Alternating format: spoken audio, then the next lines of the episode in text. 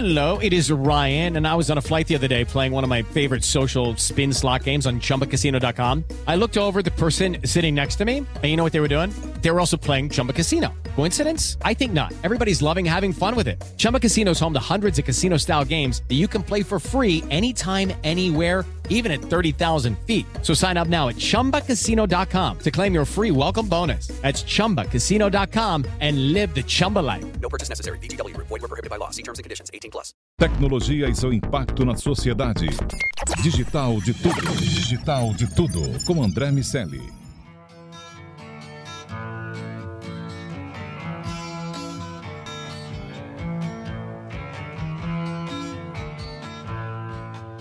Salve, salve, habitantes da sociedade digital, sejam muito bem-vindos. Eu sou André Miceli e esse é o Digital de Tudo, podcast que fala sobre a influência da tecnologia em nossas vidas, só aqui na Jovem Pan.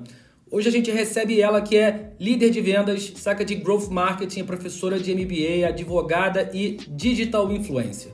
Ela já foi TEDx Speaker duas vezes, foi reconhecida pela revista Forbes e pela Most Influential People in the African Descendant da ONU como uma das pessoas mais influentes do Brasil e do mundo. Também é LinkedIn Top Voices em 2020. Lisiane Lemos, seja muito bem-vinda ao Digital de Tudo. Muito obrigada, André. Muito obrigada a todo mundo. Bom, para diga, diga, Lizzie. Não, eu, eu sempre fico. Quando a pessoa começa a falar minha bio, eu fico pensando, gente, as pessoas devem achar que eu tenho, sei lá, 40, 50 anos. Porque parece muita coisa. Mas é, não se trata é, do, do tempo, mas da aceleração. E pelo visto você tem acelerado muito. Para falar sobre essa aceleração toda, vou chamar aqui também, claro, meu amigo e integrante desta bancada, Daniel Salvador. Tudo bem, Dani? Tudo bem, André. Obrigado, Lisiane, por, por vir falar com a gente, compartilhar um pouco da sua trajetória. Lise, vamos lá, do início. É, eu sei que você tem aqui um, um, como a gente falou, um caminho de aceleração rápida, mas de curvas sinuosas também. É, você é advogada de formação. Sim, acho que as grandes surpresas, acho que tem duas quando eu falo. Primeiro, pouca gente imagina que eu sou gaúcha. Agora já está um pouco mais popular, assim como na quarentena eu voltei e o meu sotaque voltou. Mas eu fui nascida e criada no interior do Rio Grande do Sul, numa cidade de 400 mil habitantes que chama Pelotas, que é a coisa mais importante que tem, é o meu time de futebol, o Brasil de Pelotas. E a segunda, eu sou muito louca pro futebol, é que... Belo uniforme, aliás. Nossa Senhora. E o Brasil só me dá tristeza. Mas enfim. é, e que eu fiz direito. E eu fui uma advogada especializada em direitos humanos, com algumas passagens por direito trabalhista, que é, são áreas, acho que totalmente diferentes do que eu faço hoje. E aí, do, do direito e de Pelotas, como, como chegaram São Paulo e a tecnologia? Qual foi o, a virada dessa história? Quando eu estava pensando o que, que eu ia conversar, acho que a tecnologia sempre foi um meio de transformação da minha vida. Foi através dela que eu conheci outros lugares e pensei em sair em Pelotas e que talvez aqui não fosse meu lugar naquele momento. E também me ajudou a fazer essa trajetória de retorno. Mas a meu, meu primeiro salto, na verdade, foi ir morar no continente africano. Como eu dividi com vocês, eu trabalhei com educação em direitos humanos, vim de uma família super envolvida com movimentos sociais e com educação, e eu tinha um sonho pessoal de morar na África. E hoje, quando eu reflito, foi, número um, errei, porque eu era daquelas pessoas que considerava que a África era um país só. E o segundo, eu fui morar num lugar que eu não conhecia ninguém ao vivo, eu conheci todo mundo na internet. Eu não tinha ideia direito de como é que ia ser meu trabalho, fui trabalhar numa ONG. Então, antes eu fui morar em Moçambique, fiquei morando em Maputo algum tempo para ser é, diretora de desenvolvimento organizacional de uma, de uma organização do terceiro setor. Com quantos e, anos, Lizzie? Isso foi é tudo. 2013 foi o ano da virada. 2013, uhum. em janeiro eu me formei, em julho eu fui para África, em novembro eu voltei, em dezembro eu fui para São Paulo. e aí eu fui para Moçambique e tive uma, uma temporada, acho que tudo muito intensa, né? Você falou isso, é, é muito exponencial. 50 anos em 5. Eu viajei, então, boa parte do país, buscando novos escritórios, fazendo conexões com novas universidades, o que me permitiu ter uma experiência de visão sobre. Eu aprendi em Moçambique, acho que a gente está falando de digital, a valorizar o Brasil. Número um, porque a internet era maravilhosa comparada ao que eu tinha lá. eu aprendi muito sobre meios de pagamento. Então, tudo que a gente está fazendo hoje, de meio de pagamento mobile, a questão do uso do Pix, tudo isso já acontecia lá em 2013 e eu não via no Brasil com esse nível de capilaridade e popularidade.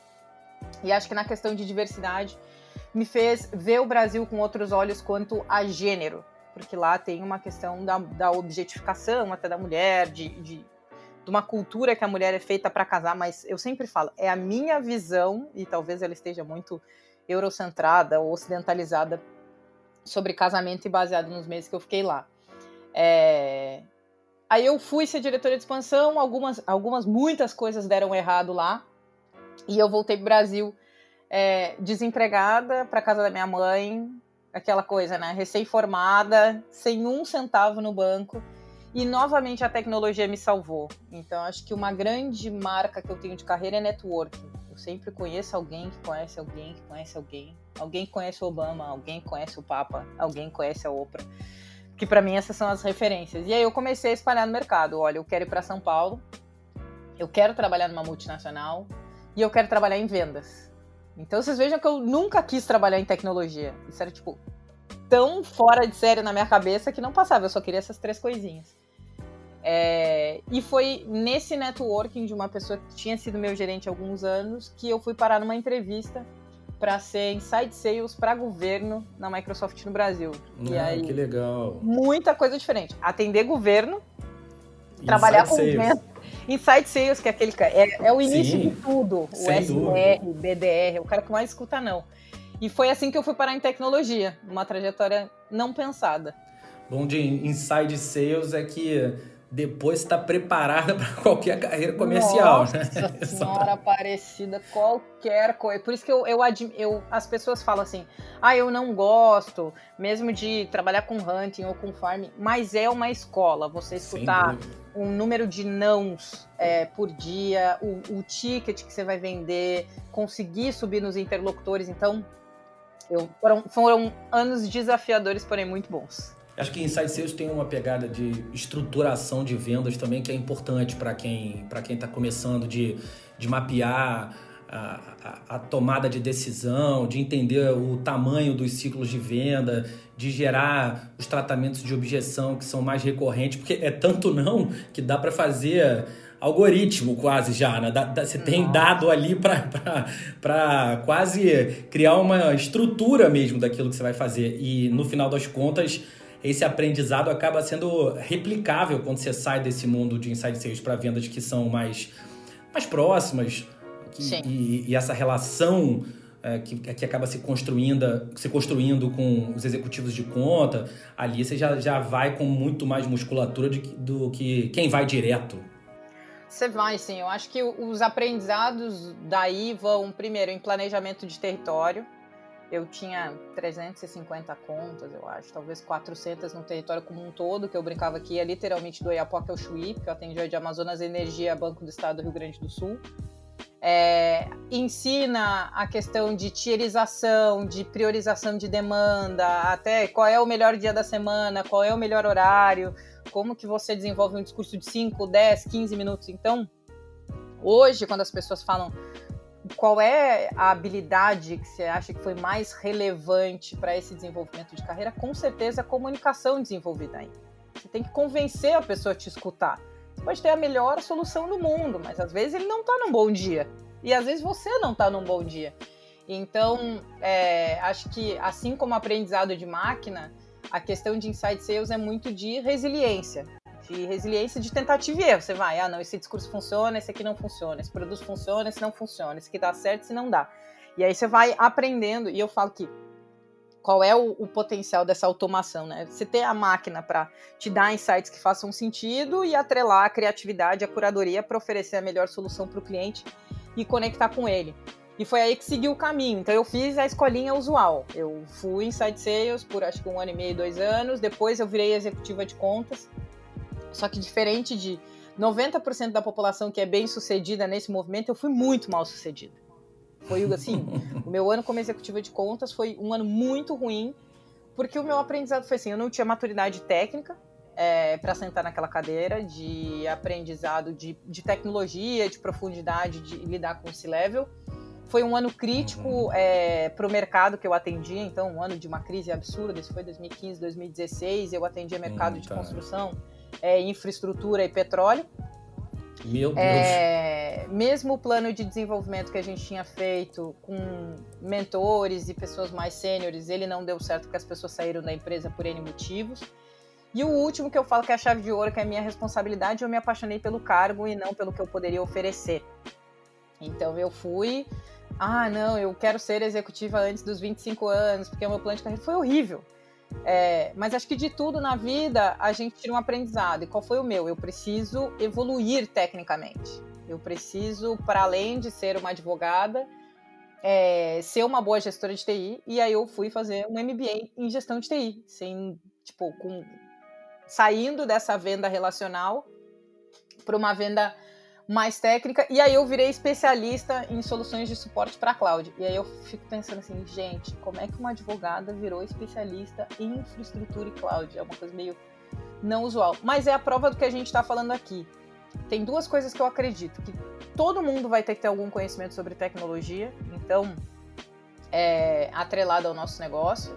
E o segundo é que, que foi até o título do meu último artigo, que toda empresa será uma empresa de tecnologia. Então, comumente as pessoas vêm me perguntar: ah, eu sempre sonhei em trabalhar nessas grandes empresas, que seja as big techs ali que estão no top 5. Eu falo, cara, não é sobre isso, porque tecnologia não são só essas empresas. Acho que o, o meu aprendizado, atendendo esses 10 mil clientes nesses últimos oito anos aí, em diferentes portfólios, direto e indiretamente, é que toda empresa será uma empresa de tecnologia. E essa é a graça da coisa. Legal, você tá certa, cara. A gente ficou vendo a sua trajetória e fica pensando assim, cara, como é que uma advogada foi parar como especialista de infraestrutura e cloud, né? É, realmente, e também é legal ouvir esse relato, porque o André começa, introduz aí a sua apresentação e a gente fica assim, caraca, é, é, como, é que, como é que ela chegou até aqui, né? Será que foi só vitória? Será que foram só boas oportunidades? E, enfim, a gente não sabe exatamente quando a gente vê os títulos, quando a gente vê as vitórias, a gente não sabe toda a trajetória. E mesmo sabendo ali as conquistas, a gente não sabe quais foram as derrotas, né? E você trouxe aqui um pouco do, do que aconteceu aqui no, no mercado. E aí, complementando o que vocês estavam falando sobre inside sales, é legal também que realmente você falou ali, dá pra gente de alguma forma aprender a nível de algoritmos o que, que funciona, o que, que não funciona. Então é legal ver que você veio dessa ponta para uma outra ponta agora que trabalha com Big Data e consegue olhar para esses pontos. E quando é que foi que Big Data especificamente entrou aí nesse processo com profundidade? Eu sinto, sabe, Daniel, eu gosto muito de estar atenta às tendências, o que está acontecendo no mundo, mesmo olhando assim, eu falo que é o, o, sinal fraco, mesmo às vezes um sinal forte. Como eu transito em diferentes mundos, eu gosto muito de perguntar para as pessoas: o que, que você está lendo? O que, que você está estudando? Para onde você acha que o mercado está indo? O que, que a sua indústria está fazendo de mais disruptivo? Quem que é referência? Com quem que você faz benchmark? Então, é, acho que a minha mãe, acho que eu nunca saí da fase dos porquês, né? Por que isso? Por que aquilo? E a parte de Big Data apareceu exatamente assim. Quando eu virei especialista técnica, que eu fui fazer o lançamento de um produto no Brasil, tinha muito a questão de inteligência artificial, de aprendizado de máquina e de uso de dados de forma proativa a atrelar o negócio. E aí você começa a estudar com um pouco mais de profundidade e entender os diferentes pontos de contato, mas que no meio do caminho, tanto as empresas que são conhecidas como empresas de tecnologia, como mesmo as empresas que têm as suas verticalizações em indústrias, ainda estavam, isso há dois, três anos atrás, patinando no uso desses dados. Como é que a gente vai usar o comportamento do meu cliente? Hoje em marketing eu tenho uma visão um pouco diferente, mas naquele tempo um pouco mais tradicional é como é que ele está mais propenso a comprar? Como que eu posso ajudar o negócio a ser mais eficiente? Como que eu posso melhorar minha operação? Qual é o funcionário que é mais produtivo? Como eu posso administrar a produtividade? E tudo isso eu tinha os dados, mas eu não conseguia entender como convertê-los. E eu fui estudar a fundo. Primeiro, como é que eu poderia ajudar os meus clientes finais no uso desses dados? Depois, é, como que isso poderia se tornar um insight de negócio de uma forma proativa para me ajudar na minha função? E eu vi um terceiro caminho que era totalmente por fora. Como é que eu posso ajudar pequenos e médios empreendedores a entender essa linguagem dos dados, a entender que, que não é um caminho tão complexo quanto parece, e a entender que eles também têm vez. Então, esse terceiro também foi muito para fazer as pessoas perderem medo de que os robôs vão tomar os nossos empregos. E ao contrário, como é que eu posso aproveitar esse cenário de tecnologia que está à nossa frente? Porque não tem como fugir. Tudo que a gente toca emite algum sinal para alguma coisa, que o dado vai para alguma central e é utilizado para algum proveito, que seja para. Agora eu estou muito nessa onda de vender algo, de produzir algo, de te recomendar qual é o melhor filme que você vai assistir. Então, já está na frente. O negócio é como é que eu vou entender como as coisas funcionam para que eu possa aproveitar e tomar o lugar de protagonismo. Então, o, a parte de Big Data apareceu muito assim.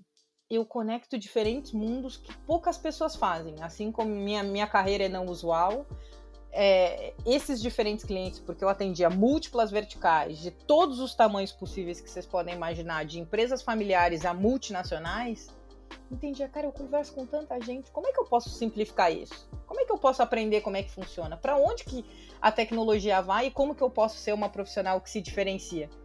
E foi assim que, que eu a, apareci no mundo de Big Data. E aí veio o convite também da PUC para ser professora, que era um negócio assim, professora de Big Data, gente, o que, que é isso? Tipo, eu sou uma advogada, respeita a minha história. E eles falaram: não, Lise, como você trabalha muito com cliente, a gente quer que você traga um olhar do negócio de casos e aplicações de Big Data no dia a dia. Então, como é que a gente tem utilizado análise preditiva? É, como é que o mercado está se comportando? Que é exatamente o que você faz aí nas redes sociais, faz o LinkedIn, conversa com as pessoas que a gente viu. Eu falei, bom, se for do meu jeito, da minha aula, então eu vou fazer. E aí a minha aula ela tem de tudo que vocês podem imaginar. Ela tem storytelling com dados, ela tem dica de carreira, ela tem para onde o mercado de startup vai, ela tem caso de aplicação em saúde, mecânica, diferentes indústrias, porque eu busco colocar nessa parte de big data tudo que eu gostaria de ter aprendido mais cedo na minha carreira. Então, eu tenho lá um banco de coisas que eu fico, ah, eu acho que isso vai ser interessante para os meus alunos mas não é, eu falo, não é uma, uma, aula tradicional, porque eu tenho um professor tutor que me ajuda aí um pouco mais profundo de bits and bytes. Ela é muito mais realmente dados aplicados ao negócio e como qualquer pessoa pode começar essa jornada. E eu sei que você está com uma iniciativa nova. Eu queria ouvir um pouco sobre, você já falou um pouco sobre como a tecnologia te ajudou e agora eu queria ouvir um pouco sobre como você está usando a tecnologia para ajudar outras pessoas. Eu acho que eu gosto muito de uma frase da Angela Davis que é eu não estou aceitando mais as coisas que eu não posso mudar, eu estou mudando as coisas que eu não posso aceitar. E eu sempre vi qual é o meu lugar na mudança das coisas que eu quero fazer. Então, quando eu estava na faculdade, é, trabalhar com educação de direitos humanos e transformar a sala de aula para um lugar mais inclusivo. Então, era um, um, jeito mais offline. Eu fazia palestras para professores de como abordar questões raciais e de gênero dentro de sala de aula. Depois, quando eu fui. Quando eu vim para o mercado corporativo, a primeira questão foi por que, que nós, nós, minorias, né? nós mulheres, nós pessoas negras, nós jovens, falo, né? Não feliz em ser um, parte de uma minoria, eu sou parte de várias, né? Porque eu sou uma mulher jovem, negra, que não veio do mercado de tecnologia, que não veio dos grandes centros. Então, como que esses cinco grandes pilares eram tão poucos e o que, que eu poderia fazer? E eu acredito muito no poder da representatividade. Quando eu trago alguém que é semelhante a mim para esse espaço, então quando eu vejo, por exemplo, que o diretor de data e AI da Microsoft é um homem negro, o diretor da Accenture Digital é um homem negro gaúcho, eu penso que esse lugar ele é muito mais é, atingível, né, alcançável. E aí eu entrei na Microsoft e o primeiro choque que eu tive foi que o, diretor da minha área, então, de serviços, era um homem negro. E a gente conversou muito sobre a visão de, de pessoas negras no Brasil, principalmente no mercado de tecnologia, por que, que eram tão poucos. Pensei, o que nós podemos fazer? Usar o meio digital para trazer pessoas para cá. Então a gente começou a usar a, a tecnologia como forma de atração e de desenvolvimento de representatividade. E acho que isso foi uma trajetória. Primeiro, fazendo esse recorte para dentro da empresa, então dentro da Microsoft, depois para o mercado corporativo na rede de profissionais negros, depois para mulheres negras em cargos de liderança da Mulheres do Brasil, e agora, por último, que eu acho que é, que é o topo né, da, da pirâmide corporativa, por assim dizer, que são conselhos de administração, principalmente em empresas de capital aberto. E eu queria fazer um recorte principalmente dessa última experiência, que porque ela foi criada num cenário de pandemia, a gente criou o Conselheira 101, que é essa última iniciativa, totalmente digital, então o grupo que se reúne organizador, a gente nunca se viu ao vivo, tem pessoas que eu realmente conheci online tenho muita vontade de abraçar. É, todas as sessões foram digitais, cada pessoa num lugar do Brasil diferente, tanto as pessoas que, que facilitaram as sessões quanto as participantes. Então, para mim, acho que é, mesmo sendo uma iniciativa de impacto social, ela mostra essa reinvenção que a gente teve que fazer em tempos de pandemia e o poder que a gente tem de transformação. Então, foram 10 encontros, todas as terças-feiras à noite, todo o currículo feito online, que é uma iniciativa pioneira para a inserção de mulheres negras em conselhos de administração. E aí, para fechar, o que, que a tecnologia tem de protagonismo nisso? Acho que a tecnologia nos permite não sermos mais omissos nas coisas que nos são importantes. Então, antes você dizia, ah, não tem tempo, eu viajo muito, eu trabalho muito, fica difícil de ajudar essa iniciativa, é importante para mim, mas nem tanto assim. Agora, cara, se tem tempo para pesquisar, para se envolver, que seja. Eu, eu acho que o que a gente tem de mais precioso é o tempo, e dentro do tempo, o conhecimento técnico. Então, você pode emprestar isso para alavancar uma causa que você acredita, uma organização que, que, que lhe é importante, independente da causa. E a gente tem que entender também que, mesmo falando muito do setor privado aqui, que é onde eu trabalho, o terceiro setor está totalmente abandonado. Então, até saiu um artigo do Edu Lira e do Salsa Taide, é, do quanto as pessoas que estão nas, nas, camadas mais baixas da sociedade, economicamente falando, foram abandonadas nesse cenário de pandemia. Então, digitalmente, a gente pode, que seja, doar uma cesta básica, ou doar nosso tempo, programar um site, ajudar um empreendedor. Então, a tecnologia tem acelera o nosso poder de mudança. É assim que eu vejo nesse cenário tão caótico, ainda assim. Lizzie, voltando, fazendo uma, um resumão dessa história, você teve a formação em direito, né, foi para a África, voltou, aí entrou no mercado corporativo, acabou caindo em vendas com cloud infraestrutura, depois foi para o marketing digital com big data, tem essa relação é, com a PUC como professora. E, e agora? Qual, qual é o plano? Você não vai parar de acelerar, já deu para perceber. Gente, eu sou tão ansiosa que eu nasci de oito meses. Eu já falo que eu tinha pressa de ver o mundo. Isso já diz muito sobre mim. É... Agora, gente, primeiro eu tenho que terminar meu MBA, o segundo, né? De uma vez. Parece que eu nunca vou acabar. Porque a gente fica jogo, eu fico nessa. Ai, tava em quarentena, semana do consumidor, joguei pra frente, até o fim do ano tem que terminar. Eu tô fazendo um curso avançado em governança corporativa também, pensando nessa trajetória de conselho de como eu posso me ajudar, como é que eu posso ajudar. Se eu te falar, André, antes do cenário do Covid, meu grande plano era ir morar nos Estados Unidos.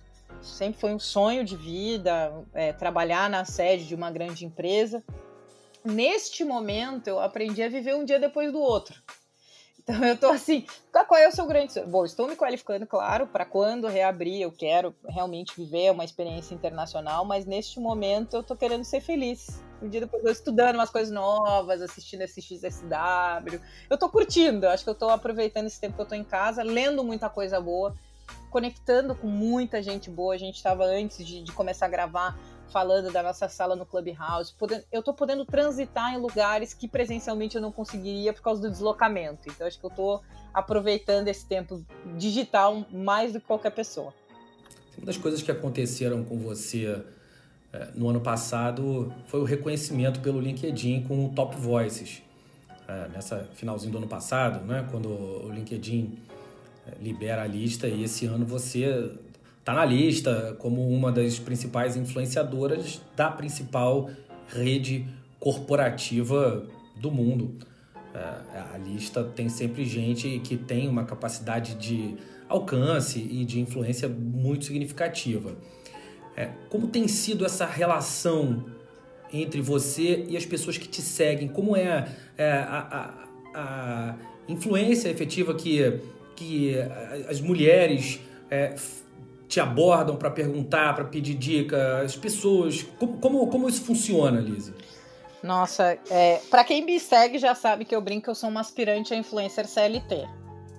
Porque acho que o ponto importante, número um, eu tenho um emprego, então eu trabalho em horário comercial, eu falo, vocês não vão ter uma relação que nem um influencer que vive só disso, a minha vida é completamente diferente.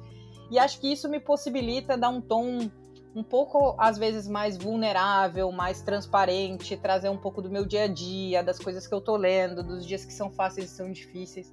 Acho que tem, é, para mim, tem uma história que é muito marcante sobre o poder de influência que a gente tem na vida das pessoas. Algum tempo atrás eu recebi uma mensagem é, no inbox do Instagram, tava lá, uma pessoa dizendo: Oi, Elisiane, tudo bem? Eu sou tua aluna é, no MBA, à distância e tal, eu vi a tua aula, e a partir daquele dia que eu vi, eu comecei a sonhar que eu poderia transformar minha vida e trabalhar numa empresa de tecnologia de uma forma diferente. Fiquei muito inspirada por ver uma mulher negra numa empresa de tecnologia. E eu queria te dizer que a partir daquela aula e de ter te assistido, eu me candidatei e hoje é o meu primeiro dia trabalhando no Google. Falei, cara, só isso já vale a pena. Porque é, poder influenciar para as pessoas sonharem mais alto, eu falo que. que primeiro, o que, que eu queria ter 10 mil seguidores? Eu queria só ter para ter o arraste para cima para mostrar possibilidades de cursos, livros, coisas que eu estou lendo para as pessoas. Eu não faço para ter tantos mil, eu faço porque eu entendo que eu consigo ter um impacto de escala, que para mim é muito importante, e eu consigo democratizar o acesso. Porque eu sempre penso, como é que a Lisiane, que mora no interior do Rio Grande do Sul, numa cidade que tem um aeroporto, que tem um avião por dia, pode ter acesso à tecnologia? É, então, eu. E, e também vem do meu conhecimento técnico de vendas em escala. Então, eu consigo pensar desse jeito. Acho que dá algumas frustrações que eu não consigo responder todo mundo, e aí eu falo, olha, não vai dar, gente. Eu tenho três telefones, dois computadores, uns sete e-mails, mais todas as redes sociais. É, e eu tenho que trabalhar. É, tem a parte ruim também que você fica muito exposto. Então, eu não posso falar o que todo mundo fala. Eu tenho que tomar muito cuidado com o que eu falo, com o que eu defendo, com o que, eu ofereço, a quais cursos eu estou vinculada, é, quais são as posições políticas que eu tomo, por mais que eu não, não goste muito de me posicionar. Então, ser uma. Eu, eu saí de anônima para uma pessoa pública. E tem aquelas outras coisas engraçadas, tipo, você tá no mercado de Havaiana, assim, muito louco. Não, a da academia acho que foi a pior. Eu tava na academia em São Paulo, assim, completamente suada, zoada, cabelo descabelado, assim, horroroso, depois do treino, aí chega um cara na minha frente e diz assim, meu Deus, Liciane, você é teu aluno, gosto muito de ti, sou muito teu fã, vamos tirar uma foto. Tipo, não vamos tirar uma foto. Não vamos tirar uma foto. É, mas eu, eu tento me colocar muito no lugar das pessoas, assim, entender que eu sou uma referência para as pessoas. E para mim, no início, acho que até era um pouco difícil assimilar que tão nova, é, tanta gente se espelhava em mim, mas eu penso que eu sou muito mais uma inspiração que qualquer outra coisa. E também pensar que a jornada não acabou. Eu tenho muita coisa para fazer, muita coisa que eu quero estudar, muito lugar que eu quero trabalhar, que eu quero conhecer, que eu quero viajar. É, já tava, eu tinha planos de durante esses anos de pandemia, eu queria ir para Nova Zelândia, eu queria ir para a China ver algumas coisas, queria ir para Israel, eu queria, queria ir um monte de lugar ver um monte de coisa. Então, tem, tem bastante coisa por vir, mas eu, eu curto muito transformar a vida das pessoas através do conhecimento que eu compartilho. Eu acho que é a parte mais legal de ser uma top voices aspirante a influencer CLT. Legal, Lizzie. É, uma frase que você falou no meio da nossa conversa aqui é que, e parte do que eu já li de você, que também é um, de alguma forma um senso comum dos futuristas como um todo, é que no futuro, basicamente, toda empresa vai ser uma empresa de tecnologia enfim, como você deu a oportunidade de trazer esse assunto à tona, queria ouvir de você, para os nossos. quem está ouvindo aqui a gente e, enfim, não trabalha num mercado exatamente óbvio para tecnologia, é, como é que isso pode se desdobrar para os negócios, pequenas e médias empresas, para as grandes empresas, mas que não são tão óbvias quanto, enfim, uma empresa, uma startup? Sim. Acho que o primeiro que eu gosto sempre de falar é que eu, eu, trabalhei em grandes empresas de tecnologia e aprendi em empresas que não são, né? Vamos deixar entre aspas aí o conceito. O ponto é, tá todo mundo aprendendo.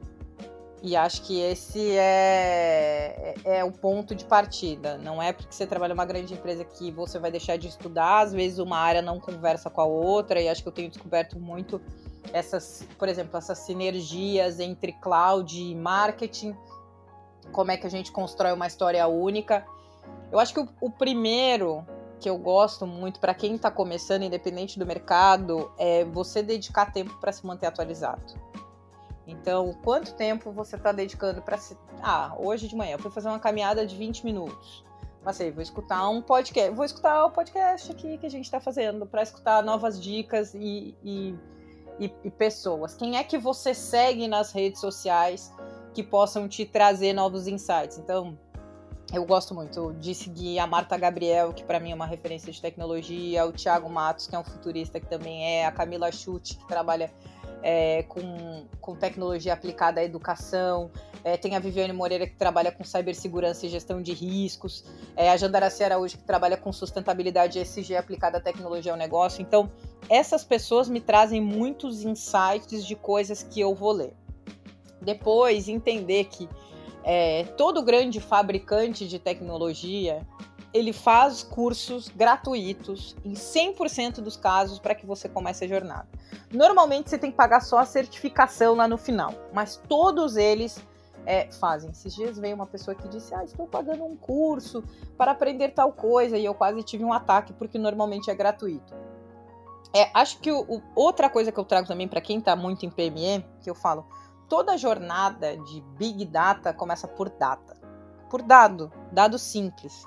Então, começa a entender se você tem um pequeno negócio, desde quem, qual é o perfil dos seus clientes, quantos anos eles têm, qual é o mês que eles compram, como é que eles aproveitam as datas de sazonalidade, é, de que cidade eles são, se a compra é online, como é que está a sua presença em redes sociais, como é que você está vendendo isso, é, como é que você tem se aliado a outros que atendem o mesmo segmento para comprar uma solução todo mundo junto e conseguir um desconto acho que o ponto é, que, o que movimenta que toda empresa será uma empresa de tecnologia começa a partir da curiosidade. Todo problema de dados começa a partir disso. Qual é o problema de negócio? Quais são os padrões que a gente encontra ali? E como é que a gente vai resolver? E aí você vai encaixar os diferentes tipos de, de soluções que vão ali. Mas mesmo quando você trata com grandes vendedores de soluções técnicas, a primeira pergunta que eles vão te fazer é qual é o teu problema de negócio? E eu me lembro todas as vezes que eu fui vender, assim, Instituto Datalise, mais de 90% não sabia qual era o problema de negócio. Não sabia qual era a dor que estava ali. Ah, é. Eu quero adquirir novos clientes, eu quero me comunicar melhor, eu quero, eu quero ter eficiência operacional, eu quero que a sua unidade renda mais. As pessoas não sabem, porque a gente não tira tempo para refletir, a gente não tira tempo para estudar, a gente não tira tempo para aprender. Então, é, a primeira dica que eu daria para as pessoas é essa, assim, cara, primeiro, não tenha medo dos robôs, eles não vão tomar o seu emprego. Primeiro, aprenda o que eles fazem para construir um diferencial técnico e aí criar o seu próprio emprego. É, a segunda pode ser: você não precisa ser um programador para trabalhar com tecnologia. Eu não sou. É o terceiro slide aqui na minha aula. Eu não sou uma cientista de dados e não quero ser. É, o negócio é, e, e, todo mundo brinca, né? Se você escuta um podcast meu ou qualquer vídeo que eu vou fazer, já sai com o livro comprado. É, tem um livro que eu gosto muito que é, né? Porque os especialistas vencem no mundo de generalista. Não, porque os generalistas vencem no mundo de especialista, é o contrário. Você tem que entender um pouquinho de cada coisa entender o que é Big Data, entender o que é processo ágil, entender o que é inteligência artificial, entender o que é marketing digital e growth marketing, entender o que são as vendas, entender é, como que vai ser esse ambiente híbrido no cenário pós-pandemia. Um pouquinho de... O que, que são esses grandes eventos de inovação que todo mundo vai, o que, que a Amy Web falou nesse XDSW que tá todo mundo falando, é, o que que... Parar um tempo para ler o Brasil Journal, o valor econômico. Você tem que entender um pouquinho de cada coisa que esses pouquinhos, junto com o que você sabe do negócio, do, da, do seu ramo de atuação, vão, te, vão trazer esse teu diferencial. Então, os profissionais que eu vi se destacarem no mercado de tecnologia eram esses que eram muito plurais e que não tinham medo de dizer não sei, mas eu gostaria muito de aprender. Muito bom.